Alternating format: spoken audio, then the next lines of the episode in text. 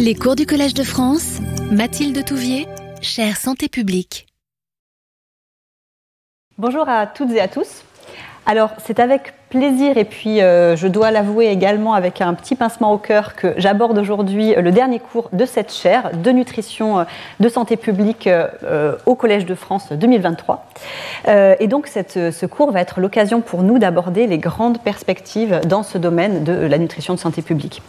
Alors j'avais initialement euh, intitulé ce cours de la recherche euh, à l'optimisation des politiques de santé publique et c'est vrai, on l'a vu notamment la semaine dernière, que les choses vont souvent dans cet ordre-là. La, recherche va générer euh, des connaissances, des connaissances scientifiques sur lesquelles vont pouvoir s'adosser, à partir desquelles on va pouvoir élaborer des politiques nutritionnelles de santé publique. Euh, mais pour ce cours, on va euh, regarder les choses sous, l'angle inverse euh, et aborder les perspectives dans l'autre sens, en commençant par les perspectives en matière de politique de santé publique.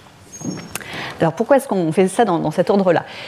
Vous l'avez compris, je pense, au travers de ce qu'on a pu voir jusqu'à présent, tous les travaux scientifiques qu'on va pouvoir conduire euh, sont imparfaits par définition, qu'ils soient d'ordre euh, études observationnelles, épidémiologiques, des études expérimentales, euh, dans tous les domaines de la science, on n'est jamais, n'a jamais l'étude parfaite qui à elle seule va nous donner la vérité absolue.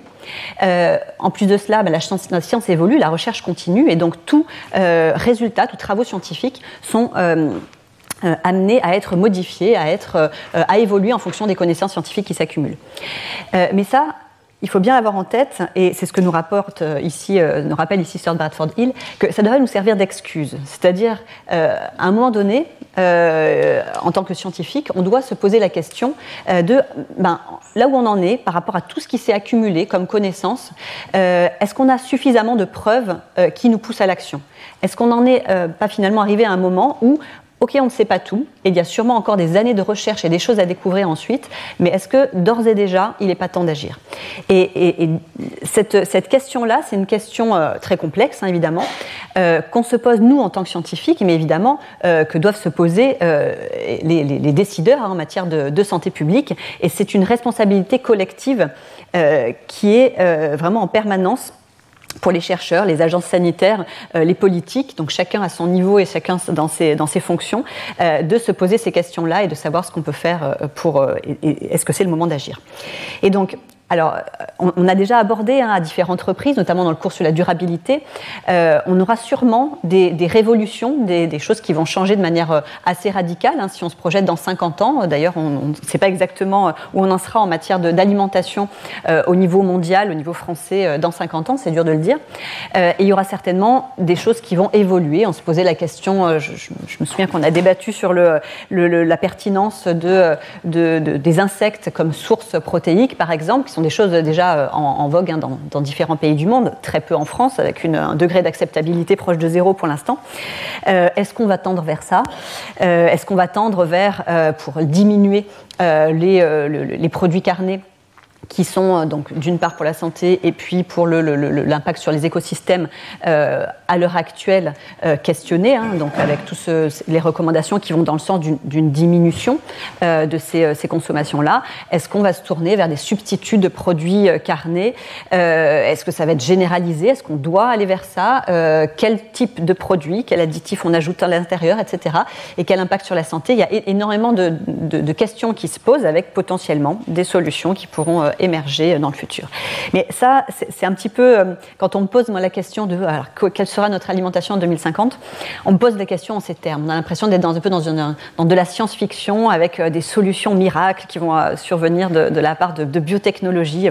Peut-être. Mais moi, ce que j'aime bien quand même rappeler, c'est qu'il y a quand même énormément de choses qu'on peut faire, notamment en matière de politique de santé publique, avec des choses qui sont peut-être moins comment dire, euh, euh, moins tape à l'œil, ou en tout cas moins, qui ont l'air moins novatrices, mais enfin qui sont là, ici et maintenant, et pour lesquelles euh, on a énormément de, preuves de leur impact potentiel pour prévenir les maladies chroniques, pour améliorer la santé des populations. Alors là, c'est là où on en est en ce moment. Hein. Vous connaissez maintenant par cœur le Programme national nutrition santé, donc PNNS avec notamment un des aspects de ce programme, ce sont les recommandations euh, de santé publique, les, fameux au moins 5 fruits, 5 portions de fruits et légumes par jour, les légumineuses au moins deux fois par semaine, le poisson deux par semaine, dont un poisson gras, etc. On a eu l'occasion à plusieurs reprises d'aborder ces recommandations, donc c'est le reflet euh, de là où on en est actuellement, de ce qu'on a pu faire de mieux en matière de, politique de santé publique par rapport à l'état actuel des connaissances. Et donc, on a également euh, eu l'occasion à, plusieurs reprises de voir qu'il euh, ne suffit pas de dire ce qu'il faudrait faire pour bien manger. C'est déjà bien d'en être arrivé à avoir des, lignes directrices hein, par rapport à ça et à les communiquer, mais il faut également agir sur d'autres leviers d'action. Et euh, c'est ce qui a été fait avec différentes euh, euh, mesures de santé publique dans le cadre de cette politique de santé publique nutritionnelle en France. La régulation des contenus des distributeurs, la taxe sur les boissons sucrées ou encore une partie, une petite partie déjà de régulation de la publicité à destination des enfants. Alors, c'est quelque chose qu'on a abordé à plusieurs reprises, mais qui est absolument fondamental là pour la suite. C'est vraiment d'avoir tout à fait conscience d'une nécessité d'action à différents niveaux. Euh, toutes les actions qui vont pouvoir être faites au niveau individuel sont absolument fondamentales. Les recommandations, par exemple, la diffusion des recommandations et l'appropriation de ces recommandations par la population, c'est évidemment très important, et ce, dès le plus jeune âge. Donc d'avoir euh, auprès des enfants dans les écoles, etc., les, lignes de base de ce qu'il faudrait faire euh, dans l'idéal pour être en bonne santé, évidemment, c'est très important. Euh, ce qu'on va pouvoir faire pour faciliter aussi les choix au, quotidien au niveau de l'individu, comme par exemple le, un meilleur étiquetage, le Nutri-Score, pour que les individus puissent faire des choix éclairés en rayon, évidemment, ce sont des mesures très importantes. Euh, donc il y a toutes ces mesures-là qui touchent l'individu. Euh, mais si on ne fait que ça, et d'ailleurs jusqu'à présent il y a eu beaucoup de politiques plutôt dans euh, cette, mouvance-là, eh bien on va passer à côté de, paramètres extrêmement importants à modifier que sont les paramètres qui vont jouer sur l'environnement de l'individu. Quand on sait qu'il faudrait éviter de manger trop gras, trop sucré, trop salé, qu'il faut manger plus de fruits et légumes, etc., mais qu'on vit dans un environnement obésogène, tel que ça a été reconnu à l'heure actuelle. Hein. Vous allez euh, même sur le, quai du métro, vous sortez après le travail, vous avez un petit peu faim, etc. C'est tellement facile d'acheter des barres chocolatées au distributeur, c'est tellement facile de, s'acheter une, une, boisson sucrée, un soda. Euh, tout est à portée de main, en fait. Alors, c'est à la fois une chance de vivre dans un pays où on a ce choix-là, cette offre-là, et c'est en même temps euh, bah, une tentation de chaque instant et un environnement qui favorise euh, la surconsommation, la malbouffe.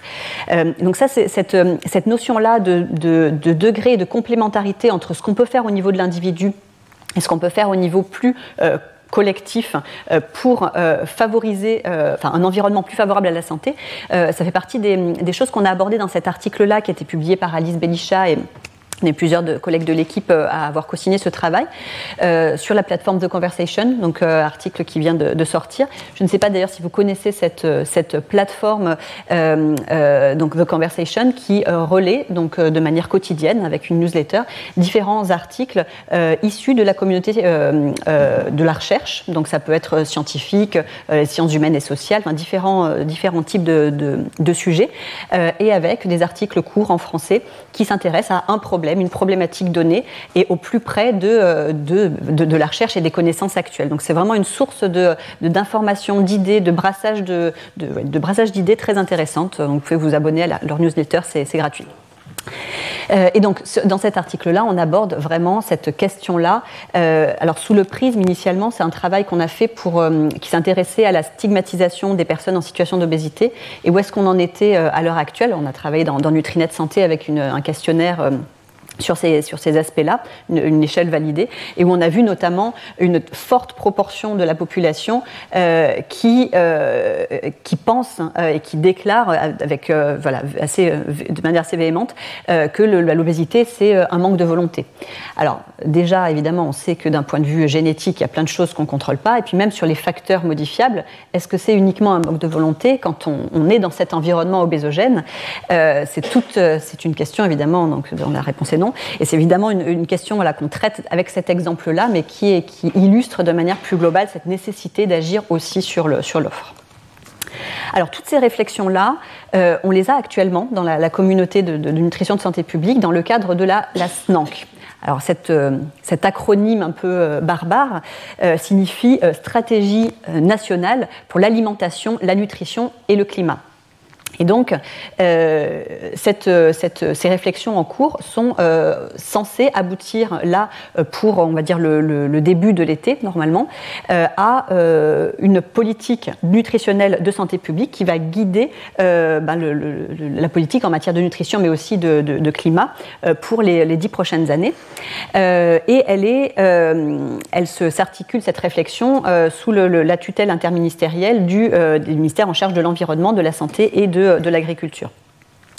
Et dans, le cadre de cette réflexion, euh, euh, cette, gouvernance interministérielle euh, a consulté différentes instances, différentes sociétés savantes pour avoir leur avis, leur, input sur, ce qu'il faudrait faire dans le cadre de cette stratégie.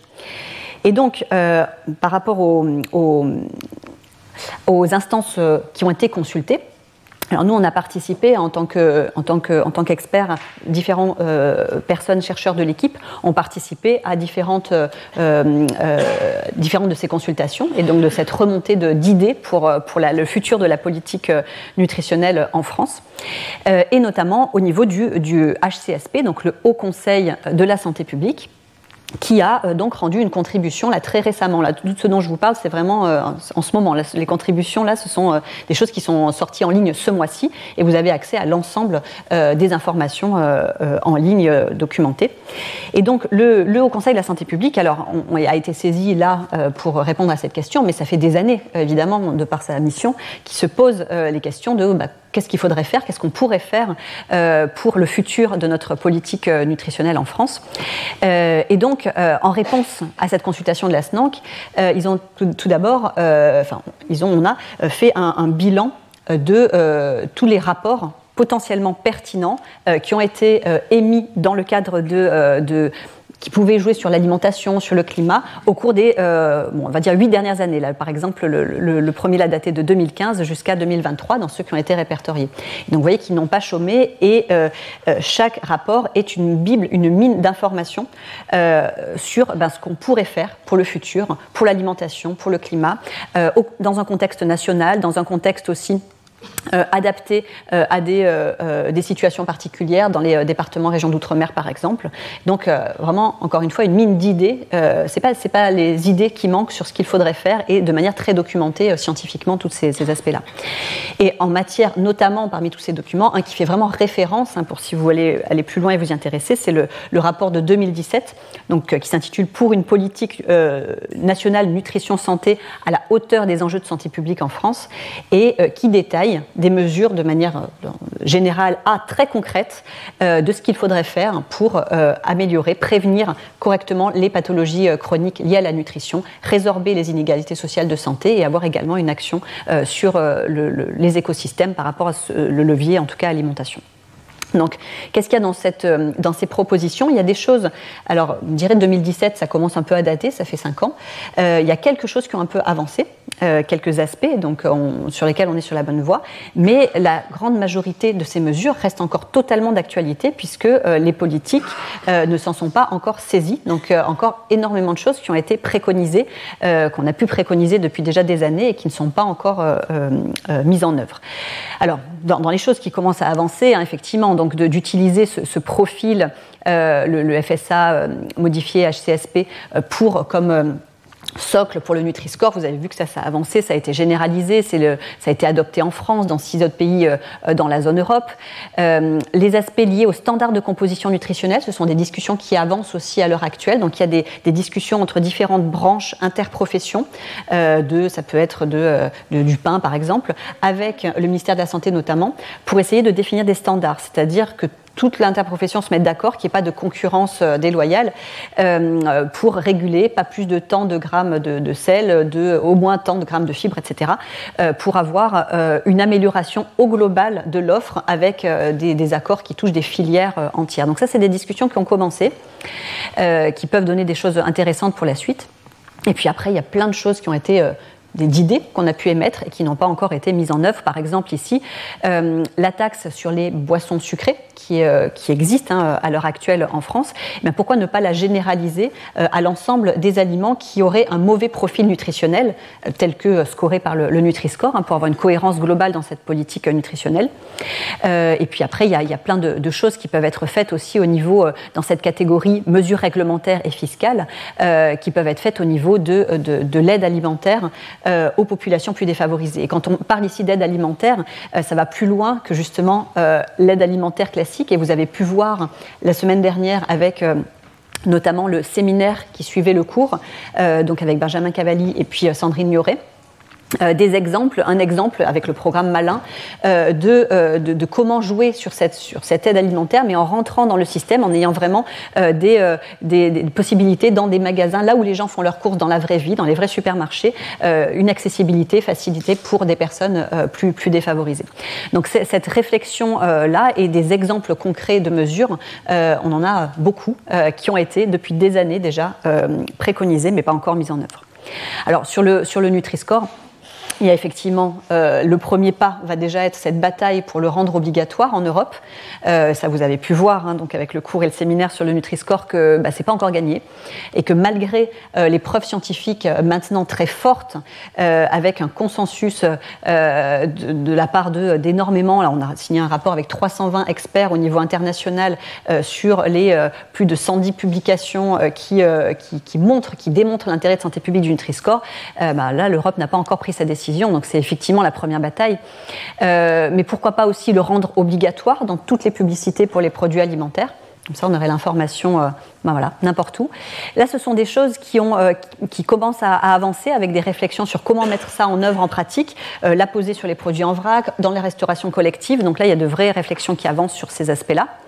Euh, l'utiliser pour, par exemple, aussi réguler le, contenu des distributeurs. On pourrait dire pas plus de euh, X% de produits dans un distributeur avec un Nutri-Score D ou E, par exemple. Euh, il y a des mesures très concrètes. Hein, quand je le lis dans ce rapport-là, c'est une mine d'idées.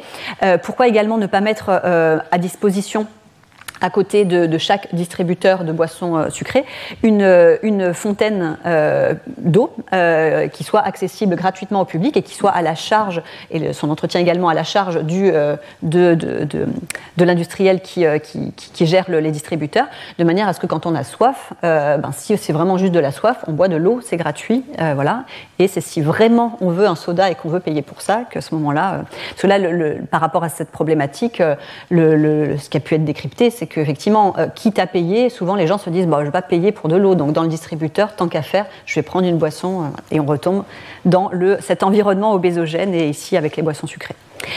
Euh, et donc utiliser effectivement le, profil du Nutri-Score pour cette politique de, régulation des prix, comme on a pu le faire sur les boissons sucrées. Cette idée-là a été testée par une équipe de chercheurs euh, euh, aux Pays-Bas qui a montré un impact intéressant dans un supermarché virtuel. Donc ils ont mis en œuvre, je, vous ai montré ce qu'on a pu faire nous aussi dans l'équipe, où on a recréé un supermarché comme quand on fait nos courses en ligne avec plein de produits et sur lequel on peut tester des hypothèses de recherche, des logos, des types de, de promotions ou de messages et voir de quelle manière ça influence le contenu et la qualité nutritionnelle des paniers d'achat en Et donc eux ont testé ça sur leur supermarché virtuel. Ils ont testé l'impact, donc soit pas de, de, taxe, soit une taxe sur les boissons sucrées comme on a nous déjà en France, euh, ou bien une taxe basée sur le, profil nutritionnel du Nutri-Score. Et ils ont montré, on pouvait s'y attendre, mais c'est bien d'avoir des expérimentations qui l'objectivent. Euh, ils ont montré un plus gros euh, impact bénéfique en matière de qualité nutritionnelle des paniers d'achat en sortie avec cette taxe qui serait basée sur le Nutri-Score. Alors, il y a également des mesures dans différents domaines. Et c'est ça qui est, intéressant, et c'est vraiment vers cette dimension maintenant qu'il faut aller.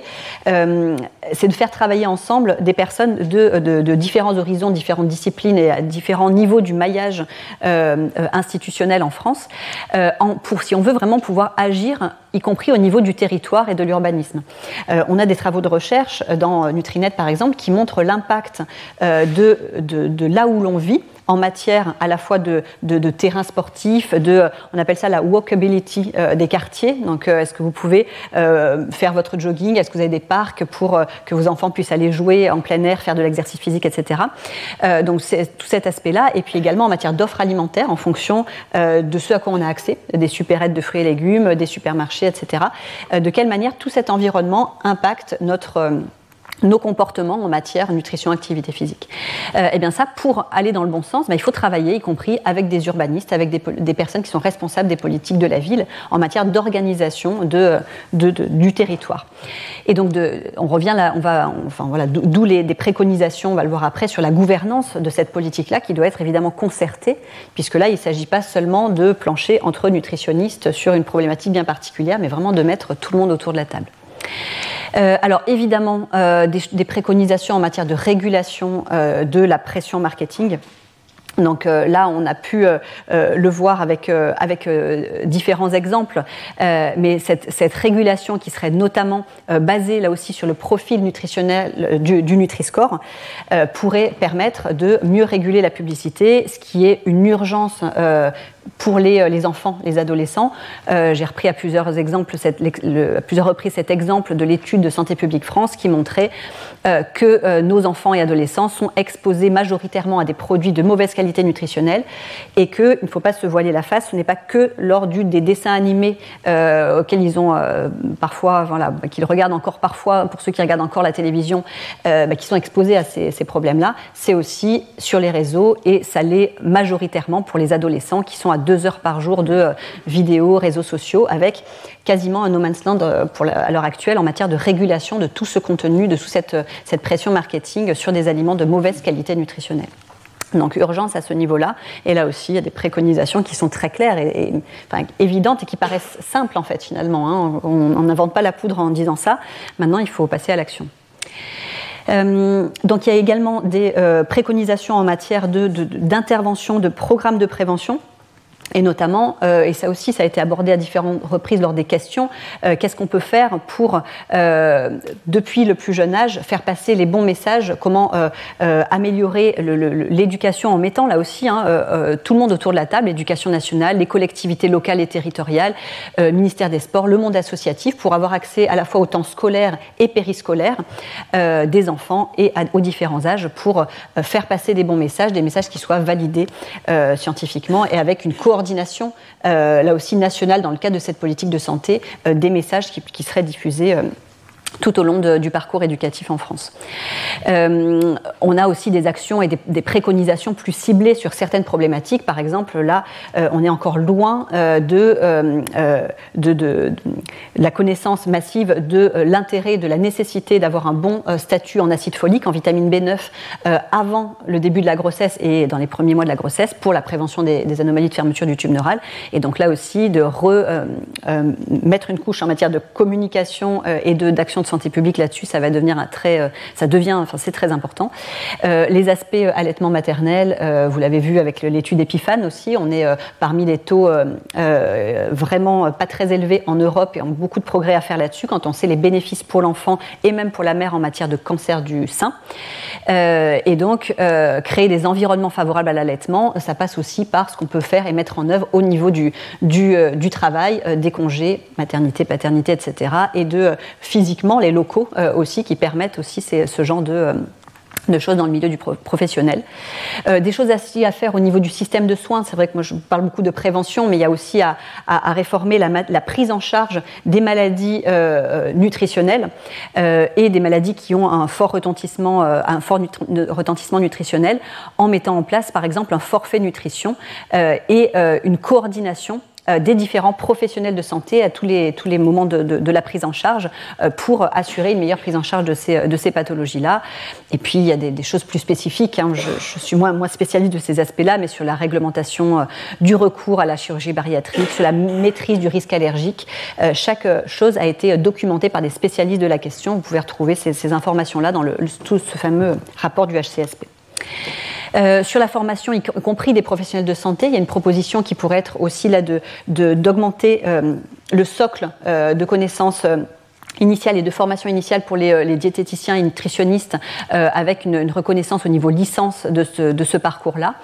Euh, et puis des aspects au niveau surveillance. On a vu la semaine dernière l'importance pour l'ANSES, pour Santé publique France, de surveiller l'état nutritionnel et le, les consommations alimentaires des populations pour voir où on va, pour voir les, les, leviers, les marges de manœuvre encore pour aller dans la bonne direction.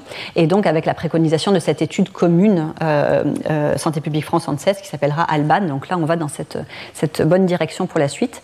Et évidemment, tout cela euh, avec un soutien de la recherche. C'est-à-dire que si on veut vraiment, euh, là, dans 10 ans, 20 ans, 50 ans, euh, avoir des progrès, on sait déjà beaucoup de choses, mais comme on va le voir, il y a encore énormément d'incertitudes. Et donc, un financement public, euh, exclusive de tout euh, conflit d'intérêts, notamment de la part des lobbies agroalimentaires, euh, avec un soutien à la recherche en nutrition de santé publique de manière générale et notamment à la recherche interventionnelle, comme on a pu le voir avec le, la recherche de Sandrine Nuret la semaine dernière, c'est un domaine qui est extrêmement euh, compliqué, lourd. Il ne faut pas attendre des bénéfices euh, du jour au lendemain. Ça peut prendre plusieurs années. Euh, quand on monte une cohorte comme Nutrinet Santé, on a maintenant des retombées, des résultats qui vont impacter les, décisions, les expertises collectives, les, mesures de santé publique. mais c'est des choses qu'on a mis en place dans les années, fin des années 2000. et donc, il faut avoir cette conscience du temps long et du coup que ça peut, du coup, de l'investissement, mais des bénéfices à terme pour la santé des populations et même bénéfices euh, économiques parce que euh, prévenir coûte moins cher que, guérir. Euh, en matière de gouvernance, on va y revenir après, et puis ça rejoint hein, le, point sur le, financement de la recherche publique. De manière générale, la prévention des conflits d'intérêts, avec des mesures pour essayer de limiter là aussi le poids des lobbies, le poids qu'ils peuvent avoir sur les décisions politiques dans le domaine nutritionnel particulièrement. Et donc, dans cette contribution du HCSP à cette euh, SNANC, euh, il n'y a pas eu seulement un rappel de ce qu'ils avaient déjà dit, il y a aussi eu une, une, rédaction euh, et une mise en perspective selon quatre grands axes de toutes ces idées, de toutes ces, de toutes ces propositions, mise en perspective avec des, voilà, dans, une, dans une optique des problématiques actuelles, avec un premier axe qui est vraiment de renforcer les politiques publiques qui portent sur l'amélioration de l'environnement nutritionnel, au sens euh, alimentation, activité physique, euh, avec vraiment le fait de, euh, attention, ne pas faire porter à l'individu tout le poids du changement, mais de porter davantage les efforts sur l'environnement nutritionnel. Euh, les aspects de, régulation, euh, de promotion commerciale, taxation, subvention, euh, très importants, les standards de référence pour la composition nutritionnelle, les, modifications de l'environnement bâti, des lieux, du lieu de travail et notamment par rapport à l'allaitement, mais pas uniquement, et le soutien à la recherche avec également cette problématique, on l'a vu avec plusieurs exemples, hein, les boissons qui sont pour une même marque plus sucrées dans les Antilles, des problématiques locales, chlordécone ou autres, etc. Donc une adaptation au territoire aux différentes problématiques de santé publique. Donc ça, c'est finalement une, euh, un, texte euh, qui, voilà, vous pouvez totalement consulter, hein, qui est court et accessible et qui remet en perspective ces différentes problématiques euh, pour aller de l'avant. Aller de l'avant également sur cet aspect de lutte contre les inégalités sociales de santé en remettant au centre le, le concept d'universalisme proportionné donc, je ne sais pas si vous êtes familier avec ce concept, mais l'idée c'est que finalement pour, pour réduire euh, la pente du gradient euh, social de santé, toute action de santé publique, tout le monde a besoin euh, de, la prévention nutritionnelle et tout le monde en bénéficiera. mais les mesures, les actions qui vont être mises en œuvre doivent être à la fois universelles, mais avec une ampleur et une intensité qui sont proportionnelles au niveau de, défaveur sociale, de manière à non seulement agir pour tout le monde et pour le bien collectif, mais en réduisant également ces inégalités. Et donc là, ben, tout un ensemble de, de propositions, d'actions euh, pour euh, aller dans le bon sens par rapport à l'aide, la réformer, la réformer en profondeur. Il ne s'agit pas seulement euh, de, faire l'aumône et de récolter quelques aliments et d'aller les distribuer, ce qui déjà, c'est ce qu'on voyait la semaine dernière, hein. évidemment c'est une, des mesures d'urgence qui sont extrêmement utiles, importantes, mais ce n'est pas ça qui va réformer en profondeur les choses. Et euh, donc, il y a des, propositions là justement pour aller euh, plus loin et des programmes plus euh, intégratifs qui intègrent de manière un peu plus transversale l'ensemble des acteurs pour que ça rentre finalement dans, le, quotidien, ces, mesures-là. alors, je vous parlais à un moment donné aussi de la vision trois dimensions de l'impact sur la santé des aliments. Cette vision à trois dimensions est, très importante aussi. Euh, on a pris conscience là maintenant euh, qu'il bah, n'y a plus que la dimension nutritionnelle, hein, le gras, le sucre, les fibres, etc. il y a aussi tout ce qui est transformation des, aliments et ajout par exemple d'additifs alimentaires ou autres. C'est une autre dimension qui est complémentaire et qui a aussi son impact sur la santé, et de même que la dimension des, des contaminants, résidus de pesticides, etc.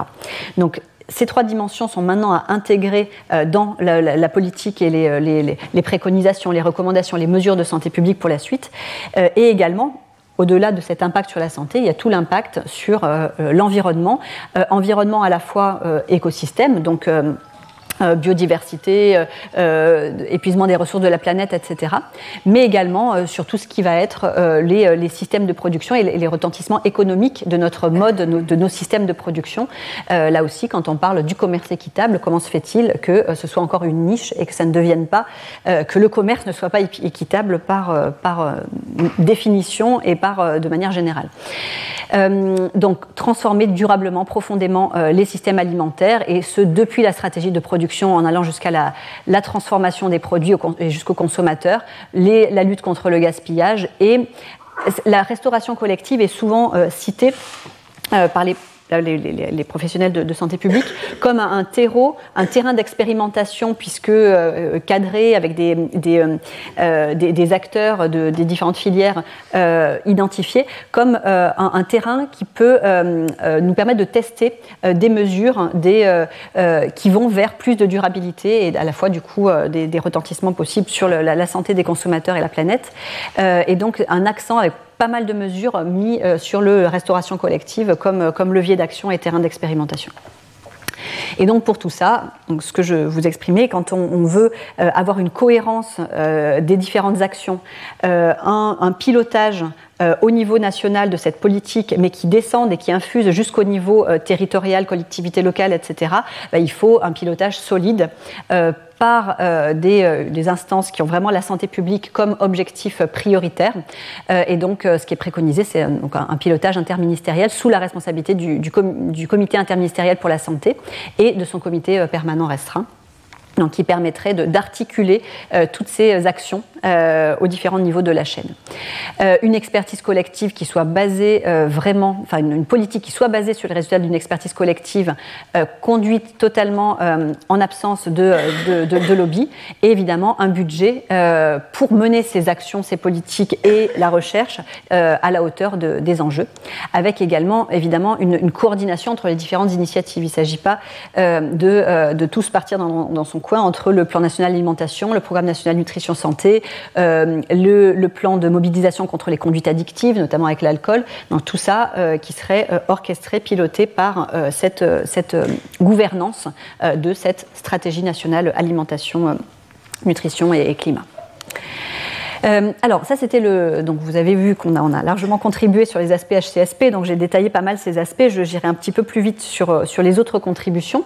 Mais d'autres acteurs ont été euh, interrogés, ont rendu des contributions, comme ici l'IDRI, par exemple, avec des, donc une structuration des propositions un peu différentes. Hein, ici, sous quatre axes, par exemple, environnement physique, socioculturel, économique, environnement cognitif.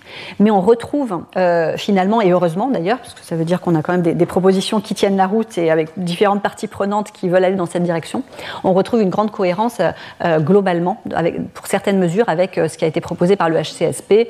Bah, par exemple, ici, hein, voilà, agir sur les aspects de, restauration collective, réduire la pression marketing avec une, interdiction de la publicité pour le pour des produits avec un Nutri-Score qui serait euh, potentiellement euh, très défavorable selon les, euh, chez les enfants, etc.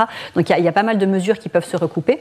Même chose avec les propositions du RAC, le réseau Action Climat, qui rejoint, qui rejoint en grande partie et qui met aussi pas mal l'accent, beaucoup l'accent sur les aspects évidemment impact environnemental hein, de ces systèmes alimentaires. Donc avec 13 propositions, dont plusieurs sur justement intégrer au PNNS, aller continuer vraiment à aller dans cette direction de, de recommandations euh, qui favorise à la fois la santé et, euh, humaine et planétaire, comme on a pu le voir là, sur la réduction des, produits euh, d'élevage par exemple, et avec des choses aussi comme un soutien je pense que c'est ici, rendre obligatoire l'étiquetage environnemental dont on a discuté, soutenir le déploiement du Nutri-Score, etc. Donc on a des mesures qui se recoupent. Et euh, on en a aussi euh, dans la contribution du CNA, le Conseil national de l'alimentation. Mais ce qui est euh, amusant et le pourquoi je souligne cet exemple ici, c'est que, bah, vous voyez, le, CNA, donc c'est une, instance, hein, un comité, donc qui, est consulté par exemple là dans le cadre de la SNANC, et qui est constitué à la fois d'associations de consommateurs comme l'UFC Que Choisir, le Réseau Action Climat qui en fait partie également, des, associations de, personnes en situation d'obésité ou encore l'INSERM, donc on a une collègue de l'équipe qui fait partie de, de ce comité, mais également dans ce comité, il y a euh, l'ANIA, donc euh, représentant des industriels de l'agroalimentaire, la FNSEA, donc principal syndicat agricole, la FCD pour les distributeurs, et donc ce qui conduit, comme vous pouvez euh, l'imaginer, à des avis qui sont parfois euh, très divergents. Et donc c'est assez intéressant de participer à ces instances pour voir de manière très claire s'exprimer justement les différents avis. et maintenant, donc ce qui est quand même ça c'est un pas intéressant pour la transparence, c'est que les divergences d'opinion dans ces rapports, donc cette contribution que vous pouvez retrouver aussi en ligne, eh bien sont signées par les émetteurs. Et donc vous pouvez voir de manière très claire, transparente, par exemple ici, hein, page 40, l'ANIA et la FNSEA font part de leur désaccord pour réglementer la publicité, pour protéger le, les consommateurs, en particulier les enfants. Donc, euh, du coup, c'est quand même assez. Euh, voilà, quand, quand, on a eu plusieurs fois la question de mais, mais, pourquoi finalement ça ne change pas? Finalement, on sait ce qu'il faudrait faire.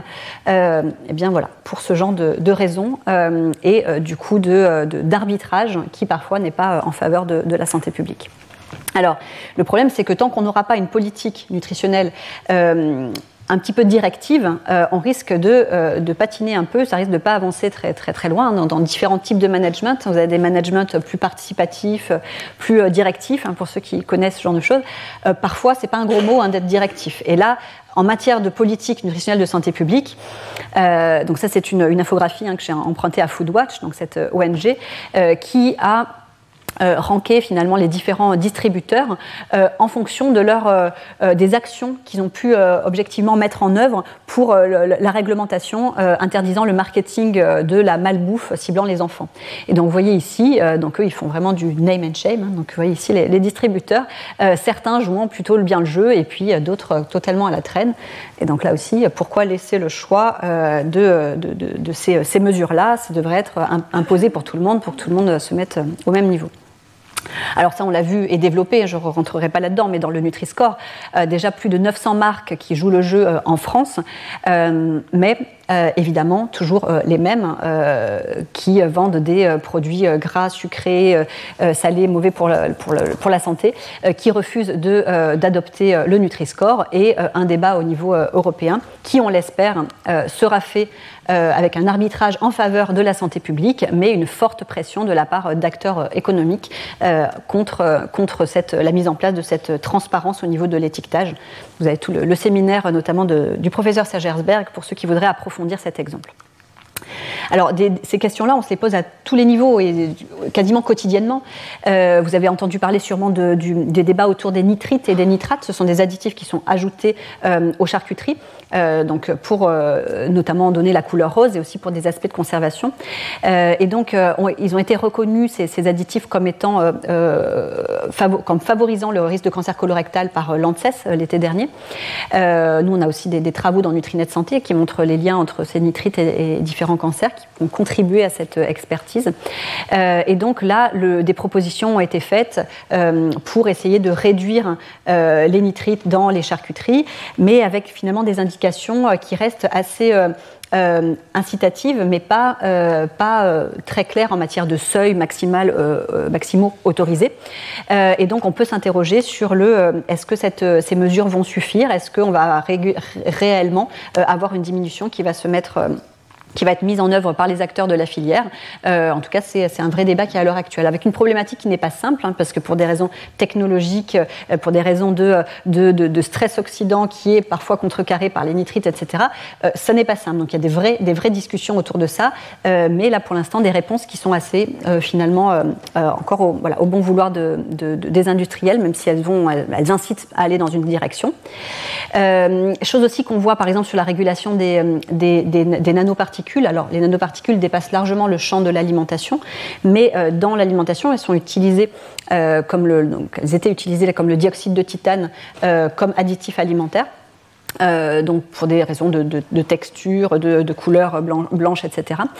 Euh, et euh, des travaux, notamment au niveau expérimental de, l'équipe de, Toxalim à Toulouse, ont montré leur caractère potentiellement cancérigène, là aussi au niveau colorectal. Et donc, ce qui a amené l'ANSES en France, l'EFSA plus tardivement au niveau européen, à suspendre finalement l'utilisation de ces, de ces nanoparticules, ces additifs nanoparticulaires dans l'alimentation, mais qui restent autorisés dans les médicaments, les dentifrices, etc. Donc il y en a encore dans plein d'autres plein sources d'exposition. Et avec une définition de ces nanoparticules qui euh, était, donc déjà depuis 2011 au niveau européen, euh, assez permissive, c'est-à-dire qu'il faut pour, euh, pour qu'un euh, on désigne comme nanomatériaux, il faut qu'il y ait au moins 50% euh, des particules qui oscillent entre 1 et 100 euh, nanomètres, donc de taille nanoparticulaire, mais ce qui laisse quand même pas mal de, produits qui en contiennent, mais à un, seuil un petit peu inférieur.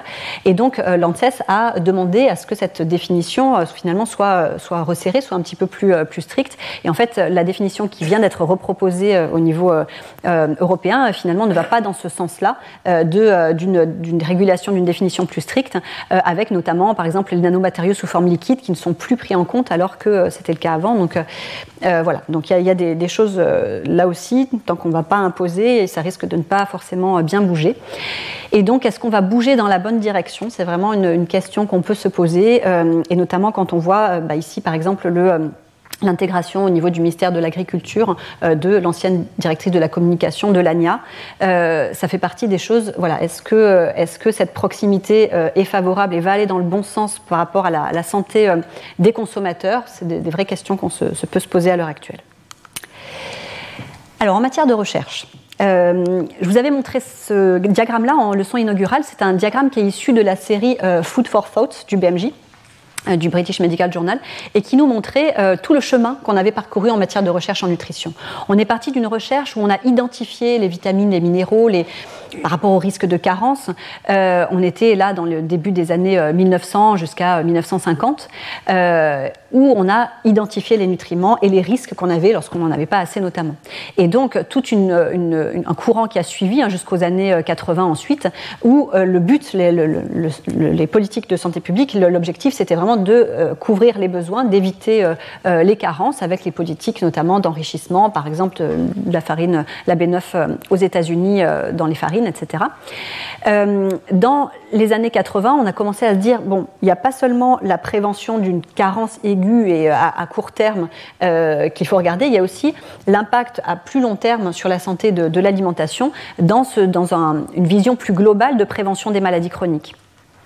Et puis, euh, dans les années 2000, euh, on, est, on, a encore pris un pas de recul en se disant, bon, n'y a pas que les vitamines, les minéraux, les nutriments pris euh, de manière isolée qui peuvent avoir un impact la manière dont tout ça s'articule dans des régimes alimentaires plus globaux, des, patterns alimentaires, c'est aussi quelque chose qui a son importance. Euh, et donc, on est passé à une approche plus globale. Et là où on est à l'heure actuelle, eh bien, on en est dans on a complexifié encore le tableau, ce qui le rend encore plus intéressant, euh, en se posant des questions justement sur l'interrelation entre ces différentes euh, dimensions de l'alimentation et plus uniquement les aspects nutritionnels, aussi les aspects additifs, les aspects pesticides, contaminants, etc. tous les aspects de des mécanismes aussi qui sous-tendent ces relations-là euh, et euh, du coup de quelles, mesures de santé publique on peut mettre en œuvre pour, euh, pour, pour aller dans la bonne direction. Donc ça c'est vraiment la recherche telle qu'elle est à l'heure actuelle. Euh, ok, trop gras, trop sucré, trop salé, c'est pas bon pour la santé. Euh, mais quid de, euh, ben voilà, de ces cocktails d'additifs qu'on ingère au quotidien, de du gluten sur l'impact sur la santé, des différents régimes restrictifs, le jeûne, est-ce que est-ce qu'on doit tous aussi devenir végétariens, l'impact des compléments alimentaires, donc tout ça, ce sont des questions qu'on se pose euh, sur ces nouveaux facteurs de risque, et nouveaux facteurs protecteurs qui restent à identifier, les mécanismes, les déterminants euh, des comportements et la recherche sur les politiques de santé publique. Et donc, finalement, euh, bah, quelques, grandes réflexions sur l'avenir de la recherche dans ce domaine-là, nutrition-santé.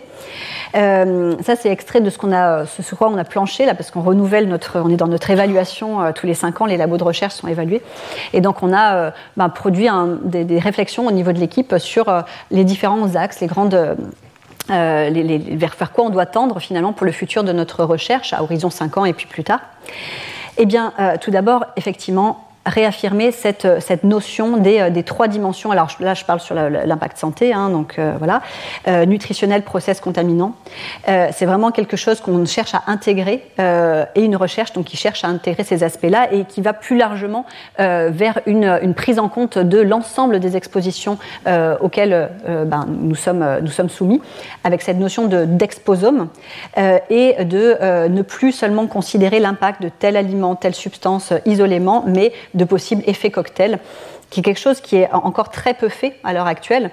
Euh, quand on, va évaluer euh, en expertise collective des, substances, des additifs ou autres, on va le faire euh, substance par substance, ce qui déjà est un énorme travail et un gros pas, mais de prendre en compte, de pouvoir produire de la recherche qui va permettre des expertises collectives dans les années futures sur des effets de mélange et de bah, ce composé-là n'a pas le même effet lorsqu'il est ajouté avec celui-ci, celui-ci, c'est vraiment un degré de complexité qu'il faut nourrir avec de, de, la recherche, sinon on ne pourra pas expertiser ça.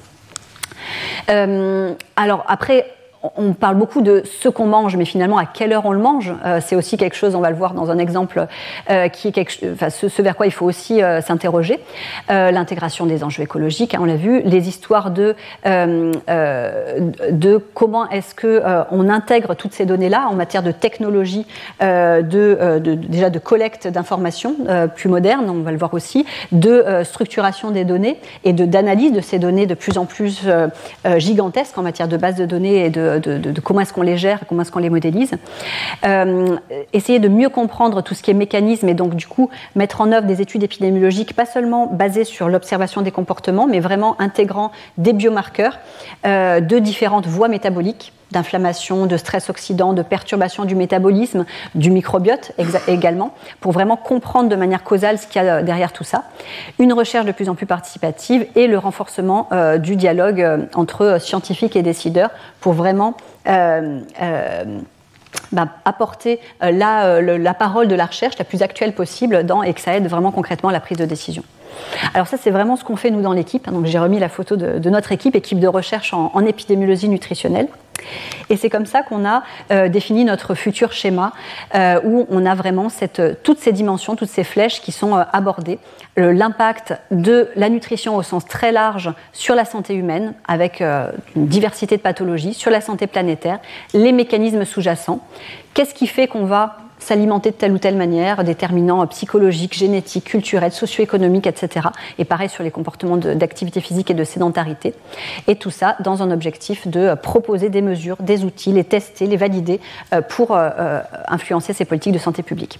Avec donc à la fois un travail sur, en population générale, mais aussi chez les femmes enceintes, chez les étudiants, chez des, des, des personnes atteintes de différentes pathologies chroniques et des approches méthodologiques voilà, adaptées. Alors pour ça, on travaille sur, euh, on a mis en œuvre, hein, on a euh, inventé cette, cette, étude, un Nutrinet santé. Je pense que je vais passer rapidement parce que là, si, pour tous ceux qui ont en tout cas suivi les cours, vous connaissez par cœur cette étude. J'espère d'ailleurs que vous êtes tous devenus Nutrinotes euh, entre temps. Il y aura un contrôle à la sortie. Donc si vous avez 15 ans ou plus, vous pouvez vous inscrire pour euh, faire progresser la recherche publique en nutrition santé en, participant à Nutrinet. Donc c'est vraiment une web cohorte, donc des questionnaires sur Internet, avec une, force qui est vraiment cette caractérisation vraiment détaillée, très fine des expositions alimentaires, euh, nutritionnelles, euh, et qui est vraiment assez unique au monde, hein, avec ce niveau de détail-là. Euh, et puis évidemment, on collecte des informations sur plein plein d'autres choses. Euh, on suit les personnes, le, le, les participants dans le temps pour mesurer l'état de santé. Euh, et puis on a aussi euh, de temps en temps euh, des volets clinico-biologiques. On avait fait un grand volet où on avait collecté du sang, des urines sur 20 000 personnes. On a refait pendant le Covid avec du sang sur buvard par voie postale. Et on est en train de le faire maintenant sur 8 à 10 000 personnes. On va lancer ça là le mois prochain sur le volet NutriGut pour, pour le, les selles pour le microbiote intestinal. et donc, Là, c'est l'interface, hein, donc euh, sur tablette, ordinateur, smartphone, avec les questionnaires alimentaires, euh, qui permettent de collecter évidemment donc, ce qu'on a consommé, les portions, mais aussi plein d'autres informations, notamment est-ce que ce sont des produits du commerce euh, fait maison? Et pour les produits du commerce, on a la possibilité, enfin, on demande aussi la marque du produit, ce qui nous donne accès à la composition en additifs, etc. Et ce, notamment, grâce aux liens qu'on a pu intégrer de manière maintenant automatique avec la base de données Open Food Facts. Donc vous allez avoir euh, une, superbe présentation dans le séminaire qui va suivre. Et nous, ça a vraiment euh, révolutionné notre recherche. C'est-à-dire que euh, maintenant, on peut, dans le cadre des, des enquêtes alimentaires, scanner les codes barres des aliments qui ont été consommés. et directement euh, on a un lien qui est fait avec cette base de données et du coup avec toutes les informations euh, qui sont euh, données par l'emballage. donc la liste d'ingrédients, notamment les additifs alimentaires, l'impact environnemental du produit, est-ce qu'il s'agissait d'un soda consommé en bouteille plastique, en bouteille en verre, en canette, etc. Et donc cette mine d'informations-là, on commence à peine maintenant à l'utiliser, à l'explorer, mais vous imaginez les perspectives que ça peut avoir en matière de recherche pour vraiment explorer des choses que jusque-là, bah, on n'avait pas dans les études qui seulement demandaient euh, combien de, fois par mois ou par, euh, semaine consommez-vous euh, des biscuits, ce genre de choses. On est dans un niveau de détail beaucoup plus fin. Donc ça, ça fait vraiment partie, donc c'est une des premières pistes de, recherche, hein, comment développer, comment ces nouvelles technologies euh, peuvent impacter euh, notre quotidien de chercheurs en épidémiologie de la nutrition.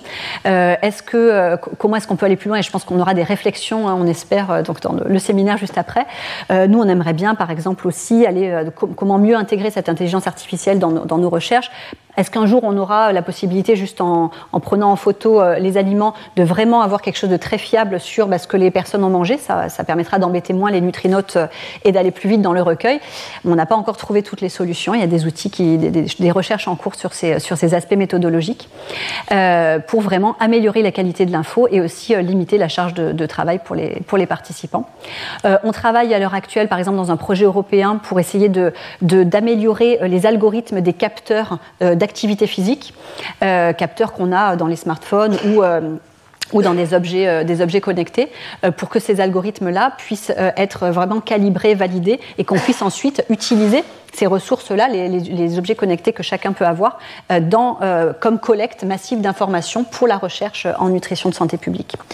et ces outils, évidemment, digitaux peuvent aussi servir dans la recherche interventionnelle et dans l'intervention dans la vraie vie, hein, pour le, coaching des citoyens, des patients, et pour le choix, évidemment, des aliments avec les applications nutritionnelles. Euh, alors, donc là, ces, trois grands domaines-là euh, sont évidemment des trois grands domaines de perspective de recherche sur lesquels nous, nous allons euh, investir beaucoup de, temps dans les années à venir et que je ne redétaillerai pas ici puisque vous avez eu des, cours et séminaires vraiment dédiés à ces thématiques-là, donc tout ce qui est euh, food processing, euh, donc transformation des aliments, impact de l'alimentation industrielle, additifs, etc., emballage sur la santé, euh, tout ce qui est la dimension écologique, impact sur l'environnement, et puis les aspects d'étiquetage avec le Nutri-Score. Donc je rappelle juste ici les grandes lignes. On a un gros programme de recherche où maintenant qu'on a montré que les aliments ultra transformés avaient probablement un lien avec une augmentation de risque de différentes maladies chroniques, eh bien, euh, comment, euh, qu'est-ce qui joue là-dedans et comment est-ce qu'on peut essayer de démêler les, fils de cette pelote-là, euh, de comprendre quels sont les additifs, les cocktails additifs, potentiellement ensuite les auxiliaires technologiques, les arômes, mais également les matériaux au contact des aliments, les emballages, etc. Donc, qu'est-ce qui joue, quel composé, quel, quel mélange joue sur la santé? Ça, ça va vraiment être très utile à la fois pour, pour comprendre, nous on aime bien comprendre ce qui se passe, pour apporter des arguments en faveur de liens de cause à effet entre ça et ça, mais également pour apporter des réponses en matière de réglementation, de, euh, de baisse des doses autorisées ou de... Euh, euh, de, limitation d'utilisation de tel ou tel additif, par exemple, et au contraire, euh, ben, de, euh, de, voir ceux qui ont l'air ben, sans, sans, danger pour la santé. Donc on a vraiment déjà des, premiers résultats très voilà, intéressants sur ce programme de travail qui se, qui se poursuit. Vous avez vu également, donc, dans le cadre du, séminaire, notamment avec les docteurs Emmanuel Casguillot et Julia Baudry de, mon équipe, qui ont des résultats très, une multitude de résultats sur l'impact des aliments bio, des résidus de pesticides sur la santé. Euh, et euh, des perspectives de recherche en matière de, transition euh, alimentaire déjà décrire celles qui sont en cours ces dernières années. Est-ce qu'on va dans la bonne direction?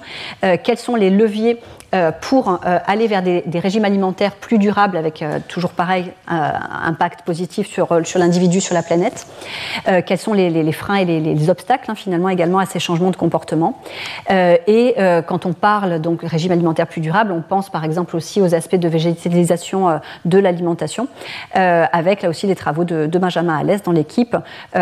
quelle, quelle alimentation végétale, tout ne se vaut pas en termes de qualité nutritionnelle et quels impacts sur différents, euh, euh, par exemple, maladies ici euh, cardio-métaboliques dans le, cadre de, son, de, cette, cet ANR ici.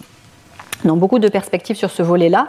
Sur le Nutri-Score, on l'a vu aussi, des perspectives pour déjà revalider le nouvel algorithme en matière de euh, est-ce que, euh, alors on, enfin, on, est sûr du résultat, mais on va quand même le montrer, euh, en matière de, de, meilleure classification des aliments, en matière d'association de, de, avec une, diète plus favorable et en matière de lien avec l'apparition des pathologies chroniques en fonction du, du, du, ratio de produits plus ou moins bien classés au Nutri-Score qu'on consomme.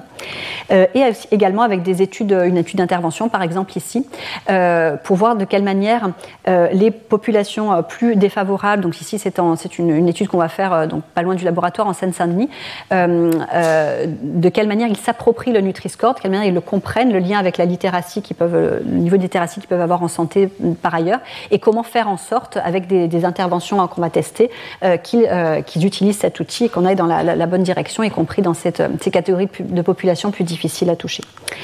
Donc on a beaucoup de, choses aussi, hein, on avait, je vous l'avais dit, sur les aspects euh, d'intégration des deux dimensions nutritionnelles et ultra-transformation euh, au niveau du Nutri-Score, avec cet article qu'on vient de, publier euh, avec l'intégration le, au Nutri-Score d'un cadre noir qui indiquerait euh, le côté ultra-transformé.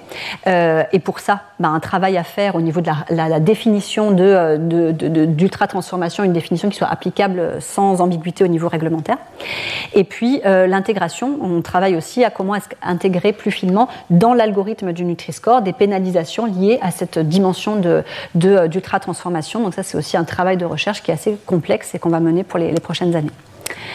Alors on travaille sur plein d'autres choses. Et il y a énormément d'autres thèmes de recherche euh, dont je, passerai plus rapidement sur certains, je n'aurai pas le temps de tout détailler, mais d'autres thèmes pour lesquels on a des résultats préliminaires et pour lesquels on est encore très loin en matière de, de, niveau de preuve euh, sur la santé dans des domaines extrêmement divers. Alors, par exemple, sucre et produits sucrés.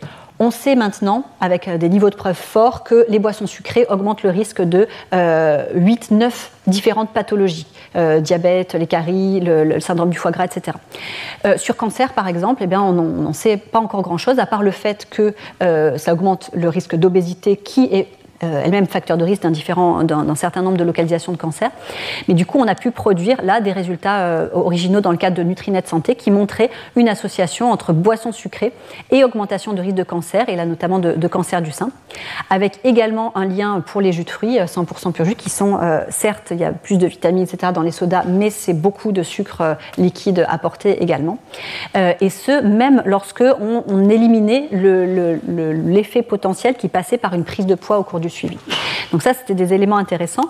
On, a aussi euh, des travaux où on a essayé de voir si tous les sucres se valaient. Est-ce que c'est pareil, euh, le sucre des, produits laitiers, des fruits, le sucre ajouté, etc. Et donc on a vu là sur le risque de cancer également que euh, la consommation totale de sucre était associée à une augmentation de risque de cancer et notamment de, cancer du sein, euh, avec des, résultats donc toujours significatifs, ça passait pas que par la prise de poids, et que cela on l'observait plus spécifiquement sur les sucres ajoutés, les sucres libres, hein, les sucres donc des, boissons notamment, des boissons sucrées, les sucres ajoutés dans les desserts lactés, etc., et qu'on n'observait pas ça, par exemple, pour les sucres qui provenaient des fruits. Donc c'est une, partie d'éléments de réponse là-dessus, mais qui reste encore une vraie question ouverte sur l'impact potentiellement différent des différents types de sucre. Euh, on a également montré, et là aussi, il y a vraiment euh, des des réflexions pour savoir si, euh, euh, de quelle manière on peut prendre mieux en, compte ces aspects-là et est-ce qu'il y a vraiment un, lien causal entre l'index glycémique des aliments, donc c'est-à-dire le, finalement le, la réaction lorsqu'on ingère euh, du sucre ou de, un aliment, l'augmentation au niveau de sanguin, de la réaction que ça va avoir au niveau de l'augmentation du sucre dans le sang et du coup l'insuline qui va être sécrétée pour diminuer cette, cette, et maintenir constant le taux de, sucre dans le sang.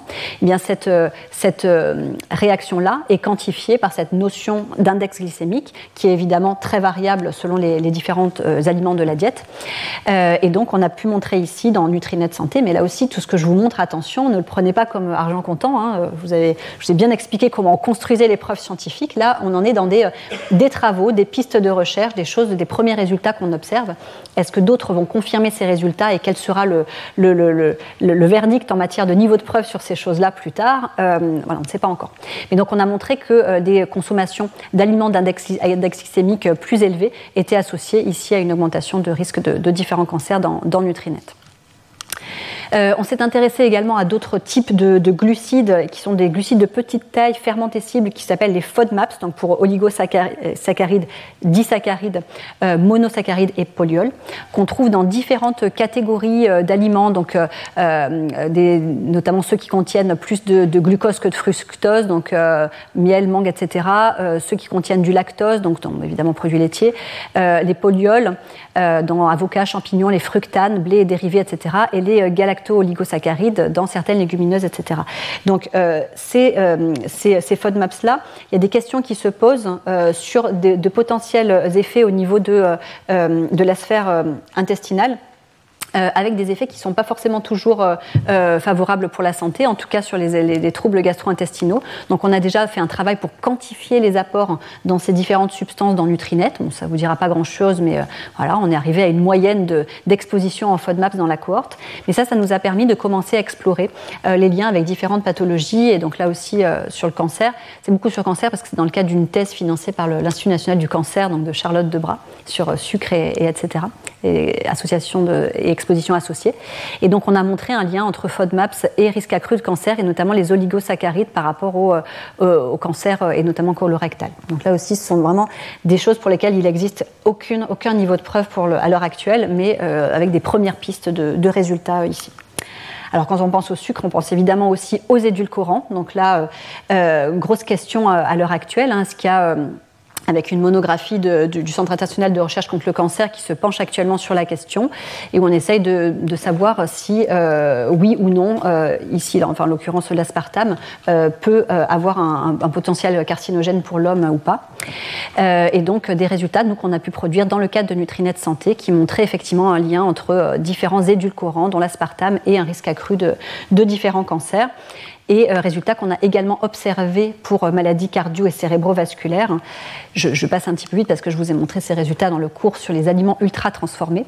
Et on vient d'avoir ce week-end l'acceptation de ce papier-là également montrant un lien entre euh, l'exposition à ces édulcorants et une augmentation de risque de diabète de type 2 dans la cohorte Nutrinet Santé.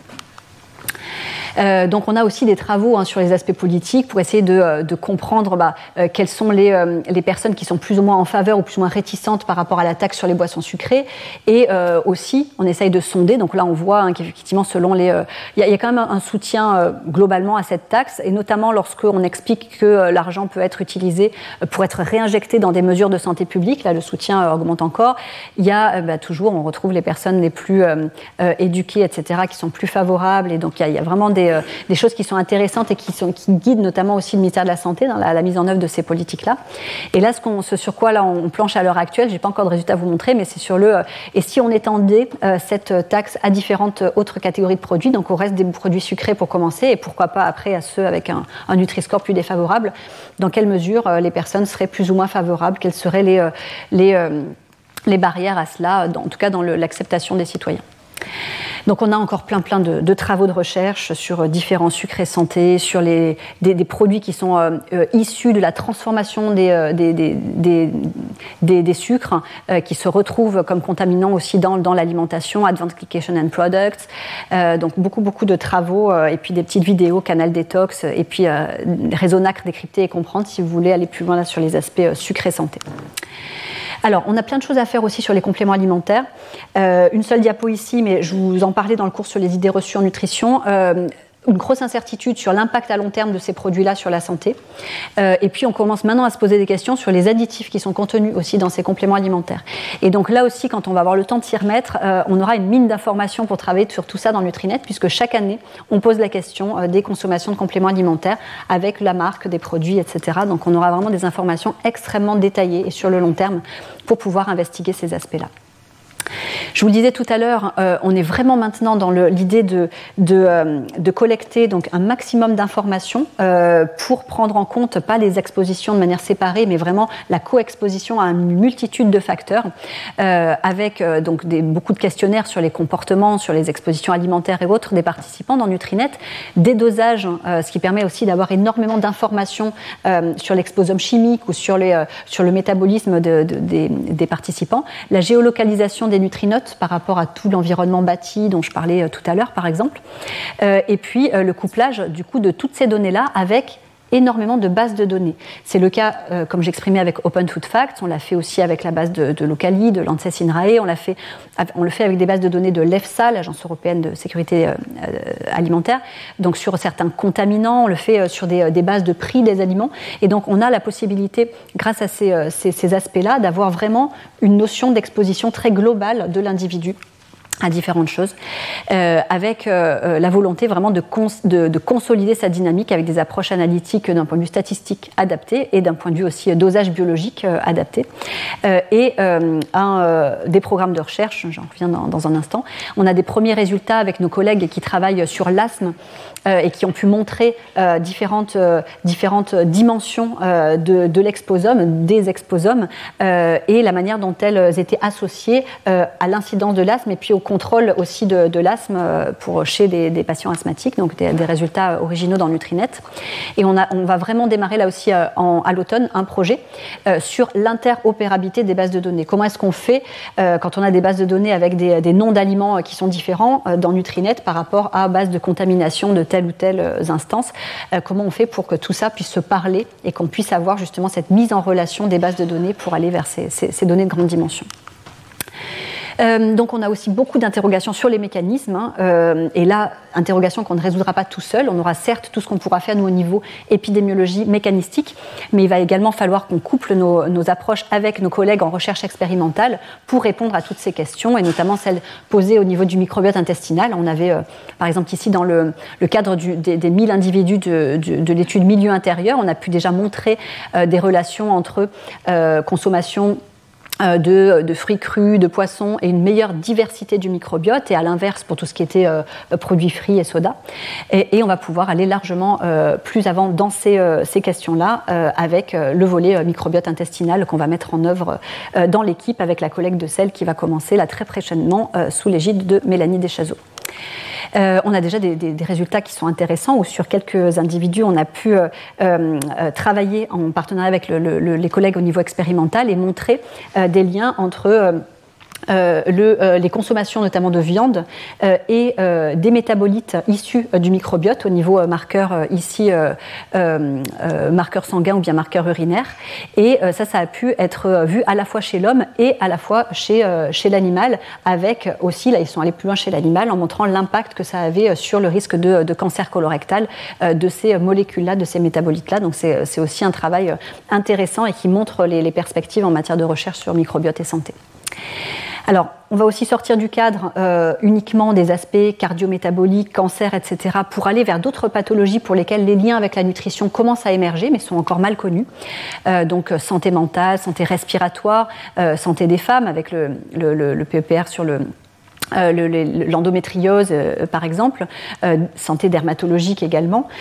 Sur la santé mentale, on est par exemple en train de construire un indice de multimorbidité pour à la fois pouvoir étudier le lien entre alimentation, activité physique et cette multimorbidité, pathologie mentale, mais également de quelle manière ces, multi, cette multimorbidité mentale va jouer comme facteur de risque de différentes maladies liées à la nutrition diabète, obésité, etc., ou maladies cardiovasculaires, et comment justement euh, une perte de chance par une alimentation plus déséquilibrée euh, eh bien, pourra pourrait jouer de manière plus forte chez ces personnes-là euh, sur le risque de ces maladies liées à la nutrition.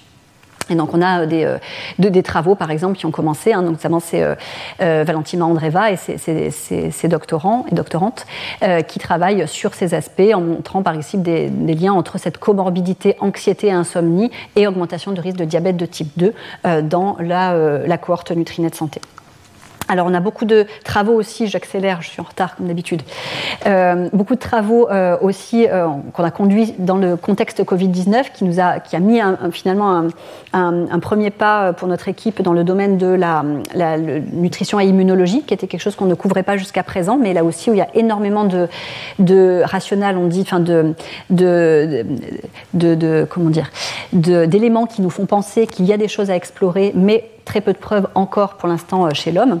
Et donc on a pu, là, euh, grâce à ce projet euh, SAPRIS, avec les autres cohortes en population générale, collecter une multitude d'informations sur l'impact de la crise sanitaire sur les habitudes alimentaires et d'activité physique, mais aussi sur la manière dont l'alimentation pouvait être associée à un moindre risque d'infection au Covid-19, et notamment une alimentation riche en fruits et légumes et les vitamines, donc les fibres, vitamines B9, C et K associées, et à l'inverse, les produits laitiers qui étaient associés un risque accru dans cette, dans cette étude-là, malgré évidemment des ajustements sur tout plein de choses, y compris le port du masque, le nombre de sorties par semaine, le respect des gestes barrières, etc.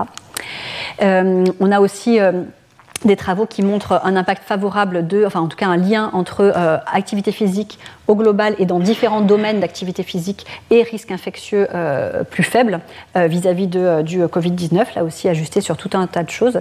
Et puis des travaux aussi pour montrer ici, hein, on fait un pas de côté par rapport à la nutrition, mais pour vous montrer que cette base de données sert à plein d'autres choses. par exemple, ici, on a, on a pu prouver et donc montrer en accord avec ce qui était montré aussi dans d'autres pays, d'autres contextes, que les participants qui avaient un groupe sanguin haut avaient une moindre probabilité d'infection euh, au SARS-CoV-2, et notamment les participants qui avaient, euh, parmi les participants non hauts, ben, ceux qui avaient un groupe A, puis ensuite AB, avaient une plus grande probabilité d'être infectés euh, par le, par le SARS-CoV-2.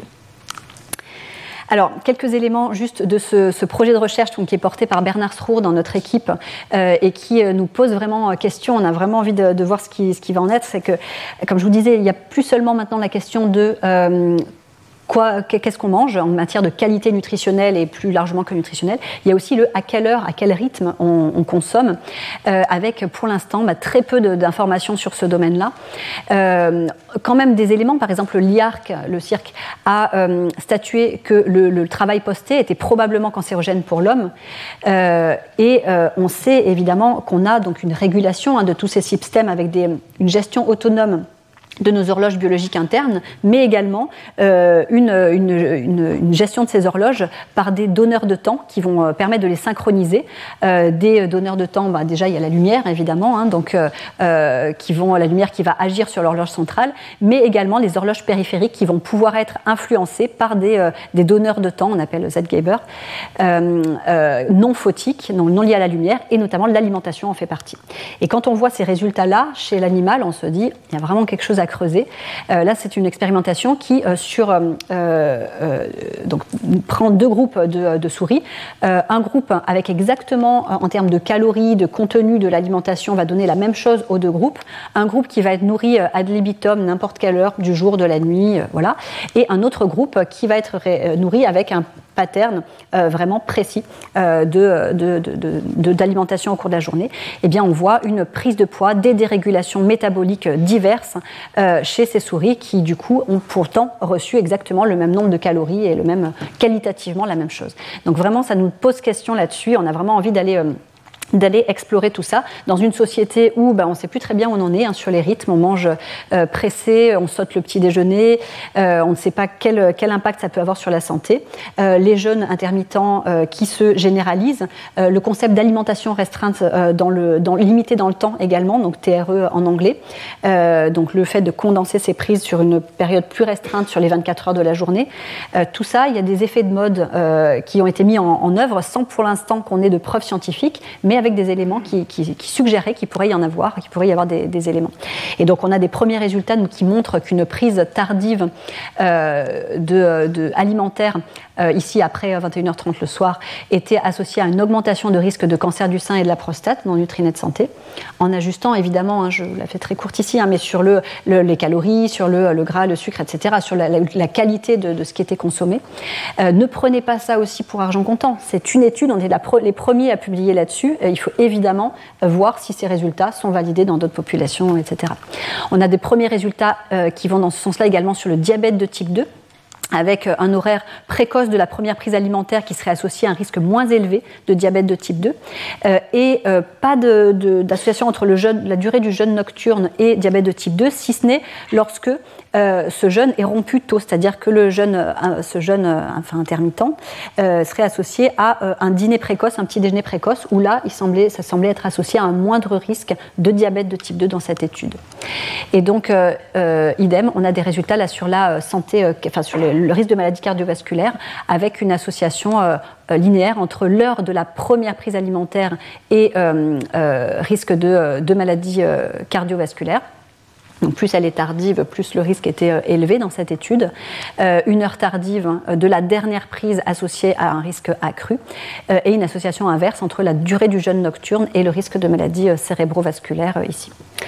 Donc ça, voilà, des pistes évidemment euh, à explorer avec tout un programme de recherche. Je vais euh, m'arrêter parce que j'ai pas le temps de le détailler. Euh, des, des, notions aussi comme le jet lag social. Est-ce qu'on mange pareil la semaine, le week-end et le décalage entre les deux qui peut perturber nos horloges? Quel impact ça peut avoir sur notre santé? Donc plein de questions qui se posent à ce niveau-là et que Bernard va explorer avec l'équipe dans les années qui viennent. Euh, beaucoup de travaux aussi sur les déterminants des comportements et notamment euh, un axe de recherche sur les déterminants positifs, psychologiques positifs euh, que ce soit optimisme, estime de soi, la résilience, la pleine conscience, euh, la satisfaction avec la vie ou la maîtrise, qui sont, euh, ça peut paraître ésotérique, mais ce sont vraiment des concepts validés avec des études, des échelles très sérieuses qui permettent de mesurer ces traits de personnalité, ces traits psychologiques, et du coup d'étudier les liens avec différentes caractéristiques, avec les variations de poids, la prise de poids, avec la qualité des prises alimentaires, le type de prise alimentaire, et qui ont montré que ces traits psychologiques positifs avaient potentiellement euh, un impact bénéfique sur notre alimentation et sur euh, une moindre prise de poids euh, au cours du suivi. Et donc ça, ce sont les travaux de Sandrine Penaud et, tout son groupe au sein de, notre équipe qui va travailler là notamment beaucoup sur les aspects d'alimentation en pleine conscience, l'impulsivité à l'inverse, hein, dans les aspects négatifs et l'impact sur les pathologies, etc. Euh, juste un petit mot sur la recherche participative. Vous avez eu euh, Marie Préau, la professeure Marie Préau, qui vous en a pas mal parlé euh, dans son séminaire, puisque ce sont des travaux qui conduisent. Nous aussi, on a plusieurs travaux avec vraiment cette volonté de mettre en place des projets où c'est pas seulement on fait participer les nutrinotes euh, qui répondent au questionnaire et c'est déjà une énorme participation, mais aussi d'associer, euh, que ce soit des patients ou des, euh, des citoyens, à la co-construction des questions de recherche, des outils eux-mêmes de collecte de l'information et de, de, des stratégies d'intervention pour la recherche interventionnelle. Et donc ça, on a notamment tout un programme de recherche sur l'alimentation des étudiants, en partant du vrai vécu de nos étudiants au master de, de nutrition humaine et santé publique de l'Université Sorbonne Paris-Nord euh, grâce à euh, Alice Belisha, qui est maître de conférence euh, chez nous, et qui va mettre aussi en place un projet d'études de, interventionnelles pour améliorer concrètement l'alimentation des étudiants, déjà de notre université, mais ensuite avec un programme qu'on espère pouvoir transposer de manière plus large. Euh, on a aussi donc ces, fameuses cohortes de patients qu'on suit, qu'on intègre euh, à la cohorte Nutrinet Santé, euh, en partenariat évidemment avec les services cliniques ben, qui sont spécialistes de, différentes pathologies.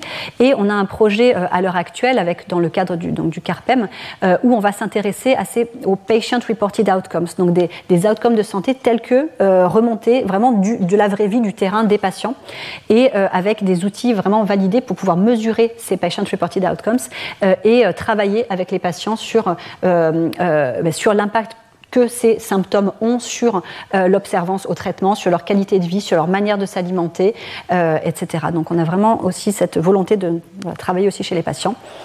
Je vous ai déjà parlé de ces travaux sur la stigmatisation des personnes en situation d'obésité. Et donc vous pouvez retrouver euh, ici, alors la liste quasi exhaustive des publications qu'on a sur Nutrinet. On essaye, dès qu'on publie un travail, de traduire en français le résumé euh, de, l'article, hein, puisque là évidemment c'est en anglais, hein, ce sont les publications internationales. Euh, traduire en le, résumé sur le site Nutrinet. vous avez aussi sur le site, on essaye de mettre quelques retombées presse. Vous pouvez voir un petit peu ce qui est, ce qui est dit de nos travaux. Évidemment, tout cela, c'est possible que parce qu'on travaille en collaboration avec des collègues dans toutes les disciplines au niveau national et au niveau international et euh, avec cette vraiment volonté de, de, faire de la triangulation des méthodes. Si on veut arriver à des niveaux de preuve en matière de, euh, de nutrition santé, euh, on n'y arrivera pas tout seul en épidémiologie. On travaille avec les collègues au niveau recherche expérimentale, sciences sociales et recherche clinique. Et c'est évidemment totalement le cas pour, pour aussi le développement des nouvelles mesures de santé publique. Donc on a besoin, et je conclurai là-dessus, d'une recherche publique, je le répéterai assez jamais, jamais assez, qui soit forte en matière de nutrition et santé qui va nous permettre de renforcer euh, des niveaux de preuve, tout ce que je viens de vous montrer à l'instant, qui sont encore vraiment euh, euh, voilà, émergents hein, en matière de, de lien nutrition-santé, d'identifier les nouveaux facteurs de risque, les nouveaux facteurs protecteurs, d'optimiser du coup les recommandations nutritionnelles et les politiques nutritionnelles, de pouvoir faire améliorer le Nutri-Score par la suite avec l'évolution des connaissances, améliorer la, fiabilité des infos qui sont fournies par les applications, comme on va voir pour Open Food Facts, on nourrit aussi ce qu'il y a dans, dans les applications, et puis plus généralement voilà, de pouvoir guider efficacement les, politiques de santé publique pour euh, améliorer la durabilité euh, des écosystèmes et la prévention des, maladies chroniques liées à la nutrition. Alors, avant de laisser la parole dans un instant euh, à, Stéphane Gigandé et à Pierre Slamiche qui vont nous présenter Open Food Facts et nous donner des perspectives en matière d'utilisation de ces technologies pour la recherche et de manière plus générale pour la, la santé publique, je tenais moi à remercier les membres de notre équipe de recherche, les REN, tous nos collaborateurs euh, en France, dans le monde. Et puis, euh, évidemment, les participants à nos études, en premier lieu les nutrinotes, sans qui toute cette recherche-là ne serait évidemment pas possible. Euh, vous pouvez retrouver tout le contenu des cours en replay, et y compris le PDF de, de toutes ces diapositives. J'ai conscience que parfois ça va un petit peu vite, mais voilà, n'hésitez pas à regarder à tête reposée. et puis, ce n'est qu'un au revoir, puisque pour ceux qui seraient intéressés, on se retrouve le 28 juin pour un colloque international sur la nutrition de santé publique avec vraiment des intervenants euh, qui ont accepté, je les en remercie euh, vivement, euh, les meilleurs spécialistes, enfin les meilleurs, parmi les meilleurs, aux États-Unis, au Brésil, en Australie, au UK, etc., qui viennent pour nous parler de leur recherche, de leur domaine. ça peut aller de, de, la toxicologie à l'impact de, de l'industrie agroalimentaire sur les systèmes alimentaires, les aliments ultra transformés et santé, etc., etc. Donc, ouais, ça va être un programme très passionnant. Euh, voilà, et puis surtout, euh, je vous remercie euh, énormément pour votre attention et pour votre fidélité. Retrouvez tous les contenus du Collège de France sur www.colège-2-france.fr.